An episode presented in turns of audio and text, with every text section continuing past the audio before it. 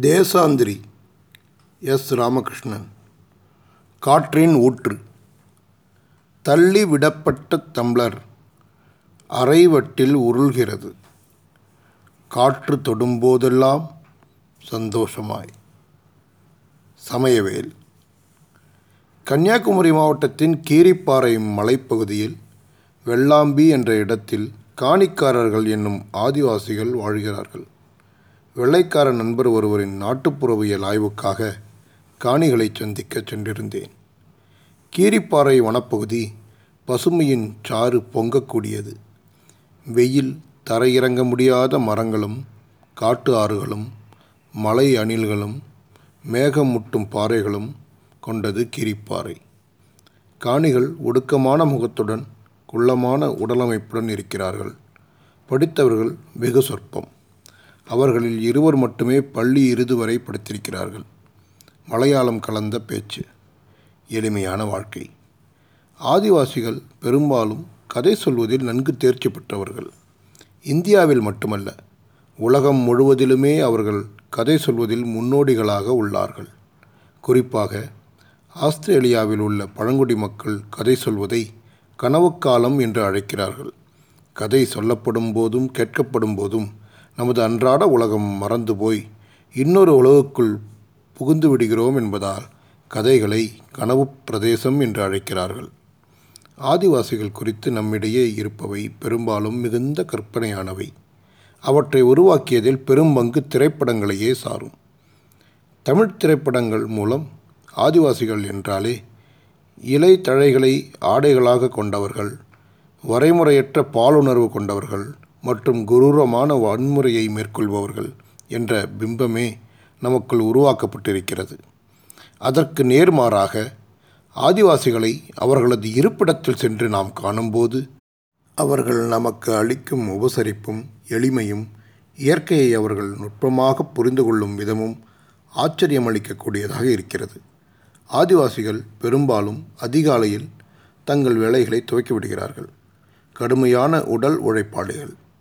வனத்துறையினருக்காக அவர்கள் களப்பணிகளில் ஈடுபடுகிறார்கள். காலையில் அவர்கள் எதையும் உண்பதில்லை. வெறும் வயிற்றில் தண்ணீரை மட்டும் குடித்துவிட்டு வேலைக்கு புறப்பட்டு போய்விடுகிறார்கள். காட்டுக்கீரைகளும் மாமிசமும் அவர்களது அன்றாட உணவு. சிலர் மரங்கள் மீதும் சிலர் பாறைகள் மீதும் வீடு அமைத்து கொண்டு வசிக்கிறார்கள். வீடுகள் சுத்தமாக பாதுகாக்கப்பட்டு வருகின்றன. பாத்திரங்களை கழுவி வெயிலில் காய வைத்து எடுக்கிறார்கள். சூரியன் மறைந்த பிறகு அவர்கள் உண்பதே இல்லை. அவர்களது இரவு மாலை ஏழு மணிக்கே துவங்கிவிடுகிறது. இரவு நேரம் ஆண்கள் திறந்த வெளியில் படுத்து உறங்குகிறார்கள். நட்சத்திரங்களை அவதானிப்பதும் சூரியனின் போக்கைக் கண்டு அந்த நாள் எப்படி இருக்கும் என்று முன்கூட்டி அறியும் திறனும் அவர்களுக்கு இருக்கிறது. மலையின் மீது நடந்து கொண்டிருந்தபோது காணிகளில் வயதான ஒருவர் மனுஷங்களுக்கு ரெண்டு கண் இருக்குது ஆனால் காட்டுக்கு ஆயிரம் கண்ணு. இந்த காட்டில் இருக்கிற பறவை செடி கொடி அத்தனையும் காட்டோட கண் அதுங்க நம்மளை பார்த்துக்கிட்டே இருக்குது நாம் அதுங்களை அழித்தோம் நம்மளை அதுங்க அழிச்சிரும் என்றார். பெரும்பான்மையான ஆதிவாசிகள் இயற்கையை தெய்வமாக வழிபடுகிறார்கள். காட்டில் உள்ள சில மரங்களை எச்சிகள் வசிக்கும் இடமென புனிதமாக கருதுகிறார்கள். ஆண்களைப் போலவே பெண்களும் இங்கே கடுமையான உடைப்பாளிகள். அவர்கள் மலையை விட்டு இறங்கி அருகில் உள்ள நகரங்களுக்கு சென்று சிறு வியாபாரம் செய்து வருகிறார்கள். இருபத்தைந்து வருடங்களுக்கு முன்பாக ஃபிலோ இருதயநாத் என்னும் மோனோடவியல் அறிஞர் ஆதிவாசிகளின் இருப்பிடங்கள் ஒவ்வொன்றாக தேடிச் சென்று அவர்களுடன் சில மாதங்கள் தங்கி வாழ்ந்து அவர்களின் வாழ்க்கையை பற்றி புகைப்படங்களுடன் புத்தகமாக எழுதியிருக்கிறார். அதை வாசித்த நாட்களில் ஃபிலோ இருதயநாத்தின் சைக்கிளும் புகைப்படக் கருவையும் சாகச கதைகளும் என்னை ஆச்சரியமூட்டியிருக்கின்றன. அந்த இருதயநாத் இங்குள்ள காணிகளுடனும் சில மாதங்கள் தங்கி வாழ்ந்திருக்கிறார். காணிகளில் வயதான ஒருவருக்கு அவரை பற்றிய நினைவுகள் துல்லியமாக உள்ளன. இந்த மலையின் ஏதோ ஒரு இடத்தில் காற்றின் ஊற்று ஒன்று உள்ளது என்றும் அந்த ஊற்று இருப்பதின் காரணமாகவே மலையில் எப்போதும் காற்று அடித்துக்கொண்டே இருக்கிறது என்றும் அந்த ஊற்றை மனிதர்கள் யாரும் தேடிப்போய் பார்க்கக்கூடாது என்றும் சொன்னார் அந்த முதியவர்.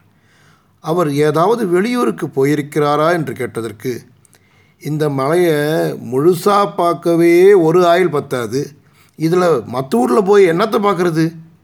என்று சொல்லி சிரித்தார். காணிகளின் நம்பிக்கை பெரிதும் இயற்கை சார்ந்தது. அவர்கள் சில பாறைகள் கதை கேட்கக்கூடியது என்று நம்புகிறார்கள். இன்றைக்கி பாறையாக இருக்கிறது பாறை இல்லை. அது ஒரு மனுஷன். அவன் கதை கேட்குறதுல ரொம்ப விருப்பம் உள்ளவன். அதனால் அவன் மலையில் அலைஞ்சு திரிஞ்சு தாவரங்களுடைய கதையை மேகத்தோட கதையை மிருகங்களோட கதையை தெரிஞ்சு வச்சுருக்கான். கதை மேலே அவ்வளோ மயக்கம். அதனால் அவன் பாறையாக அப்படியே உறைஞ்சிட்டான். அதனால் பாறையை கடந்து போகிறவங்கிட்ட கதை சொல்லணும்னு அவன் கேட்பான். என்று நம்புகிறார்கள். உலகம் முழுவதும் இப்படி ஆதிவாசிகளிடையே விசித்திரமான நம்பிக்கைகள் உள்ளன. குறிப்பாக மெக்சிகோவில் உள்ள ஆதிவாசிகளில் ஒரு பிரிவினர் காட்டில் தங்களது அம்பை தொலைத்து விட்டால் அதை தேடி கண்டுபிடித்து எடுக்கும் வரை வீடு திரும்பி வரமாட்டார்கள். காரணம் தொலைத்த அம்பு தீராத தனிமையில் வீழ்ந்துவிடும் என்றும் அப்படி அம்பை தனியாக விட்டு வைத்தால் அது தனிமை வேதனை தாங்க முடியாமல் என்றாவது ஒரு நாள் எவர் கையிலாவது கிடைக்கும்போது அவர் மூலமாக தொலைத்தவனையே அது கொன்றுவிடும் என்றும் நம்புகிறார்கள். இதனால் அம்பை தேடி எடுப்பதற்கு அங்குள்ள அனைவருமே அலைந்து திரிவார்கள். காணிகள் காட்டு முயல்கள் கோழிகள் பன்றிகள் போன்றவற்றை வேட்டையாடுகிறார்கள். ஆனாலும் பெரும்பாலும் அவர்கள் தேன் எடுப்பதிலும் கோரை அறுத்து விற்பதிலும் காய்ந்த விறகுகளை சேகரித்து விற்பதிலுமே இன்று அதிகம் ஈடுபடுகிறார்கள். இந்தியாவின் எல்லா ஆதிவாசிகளையும் போலவே இவர்களும் அரசின் போதுமான கவனமும் சலுகையுமின்றி புறக்கணிக்கப்பட்டவர்களாகவே இருக்கிறார்கள். காணிகள் மலையில் உள்ள மிருகங்களைப் பற்றியோ மாயத் தோற்றங்கள் பற்றியோ பயப்படுவதில்லை. காணிகளின் கற்பனை திறன் மிகுந்த வியப்பானது. அவர்கள் அர்த்தமற்ற சொற்களைக் கொண்டு தாள லயத்துடன் ஞங்கிலி பிங்கிலி என்று ஒரு பாடல் பாடுகிறார்கள். அதுபோலவே பகல் என்பது ஒரு மீன் என்றும் இரவு என்பது வலை என்றும் சொல்லி பகல் என்ற மீனை பிடிக்கவே இரவு என்ற வலை வீசப்படுகிறது என்கிறார்கள் சிறுவர்கள். காணிகளில் கதை சொல்பவர்கள் பெரும்பாலும் பெண்கள். அவர்கள் கதைகள் பெரிதும் இயற்கை சார்ந்தது. காணிக்காரர்கள் எங்காவது பயணம் செய்ய துவங்கும் போது தங்களோடு கையில் ஒரு கூழாங்கல்லையும் கொண்டு போகிறார்கள். காரணம் தங்கள் ஊரே அந்த கல் வடிவத்தில் உடன் வருகிறது என்ற நம்பிக்கை. கடந்த சில ஆண்டுகளாக அவர்களின் வாழ்வின் மீது அக்கறை கொண்டுள்ள சில தன்னார்வ நிறுவனங்களின் செயல்பாடுகளாலும் ஏரிக் மில்லர் என்கிற அமெரிக்க ஆய்வாளர் முயற்சியாலும் வெளி உலகுடன் தொடர்பு கொள்ளவும் தங்களது ஆடல் பாடல்களை வெளியிடங்களில் நிகழ்த்தவும் துவங்கியிருக்கிறார்கள் காணிகள். ஏரிக் மில்லர் காணிகளில் ஒரு குழுவை முதன்முறையாக சென்னைக்கு அழைத்துச் சென்றிருக்கிறார். அந்த அனுபவம் அவர்களுக்கு ஏதோ வேறு ஒரு உலகத்துக்கு சென்று வந்தது போன்று இருக்கிறது. சென்னையில் நடைபெற்ற ஒரு சந்திப்பில் அவர்கள் மரங்களில் வீடு கட்டிக்கொண்டு வாழ்வார்கள் என்ற தகவலை கேட்டு ஒரு பள்ளிச்சிறுமி நீங்கள் என்ன பறவைகளா? என்று கேட்டதை இன்றும் நினைத்து நினைத்து சிரித்து கொள்கிறார்கள். காணிகளை பொறுத்தவரை மலைதான் உலகம். அதன் ஒவ்வொரு தாவரமும் பாறையும் அவர்களுக்கு மிக நெருக்கமானவை. இவர்கள் மட்டுமல்ல மேற்கு தொடர்ச்சி மலையில் உள்ள பல்வேறு ஆதிவாசிகளும் இவர்களைப் போலவே மலையை நம்பி வாழ்ந்து கொண்டிருக்கிறார்கள்.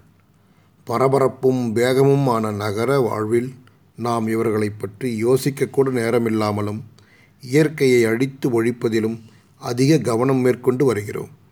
அவர்கள் தங்களது எதிர்காலம் என்னவாகும் என்ற பயத்துடன் சாலையை பார்த்தபடி இருக்கிறார்கள்.